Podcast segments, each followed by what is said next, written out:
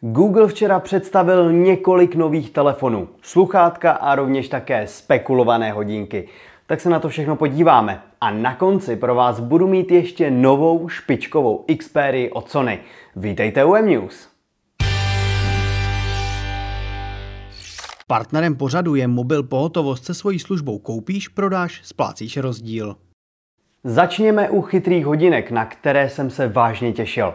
V první řadě si všimnete extrémně zakulaceného designu a pouzdra z nerezové ocely. Pro ovládání vedle displeje poslouží také otočná korunka. Systémem je samozřejmě Wear OS, přičemž Google využívá své akvizice společnosti Fitbit, která se tak postarala o sportovní a zdravotní funkce. Nechybí podpora Google asistenta a ovládání hlasem. Hodinky podporují navigaci v Google Maps i bez připojeného telefonu a nechybí ani bezkontaktní placení. Hodinek se dočkáme letos na podzim. Do té doby Google slíbil odhalit další informace.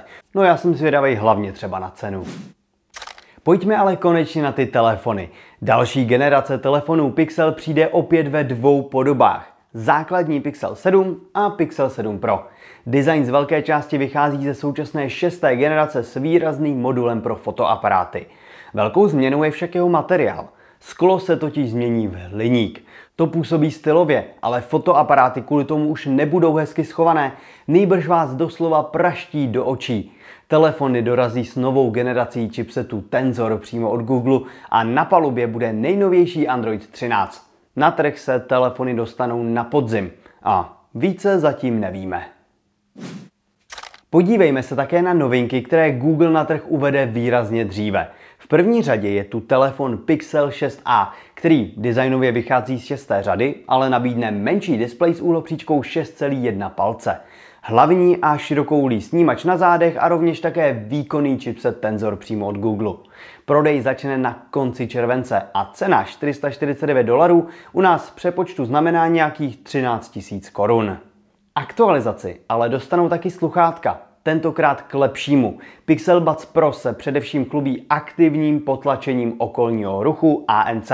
Se zapnutým transparentním modem naopak vedle hudby vnímáte i okolní svět.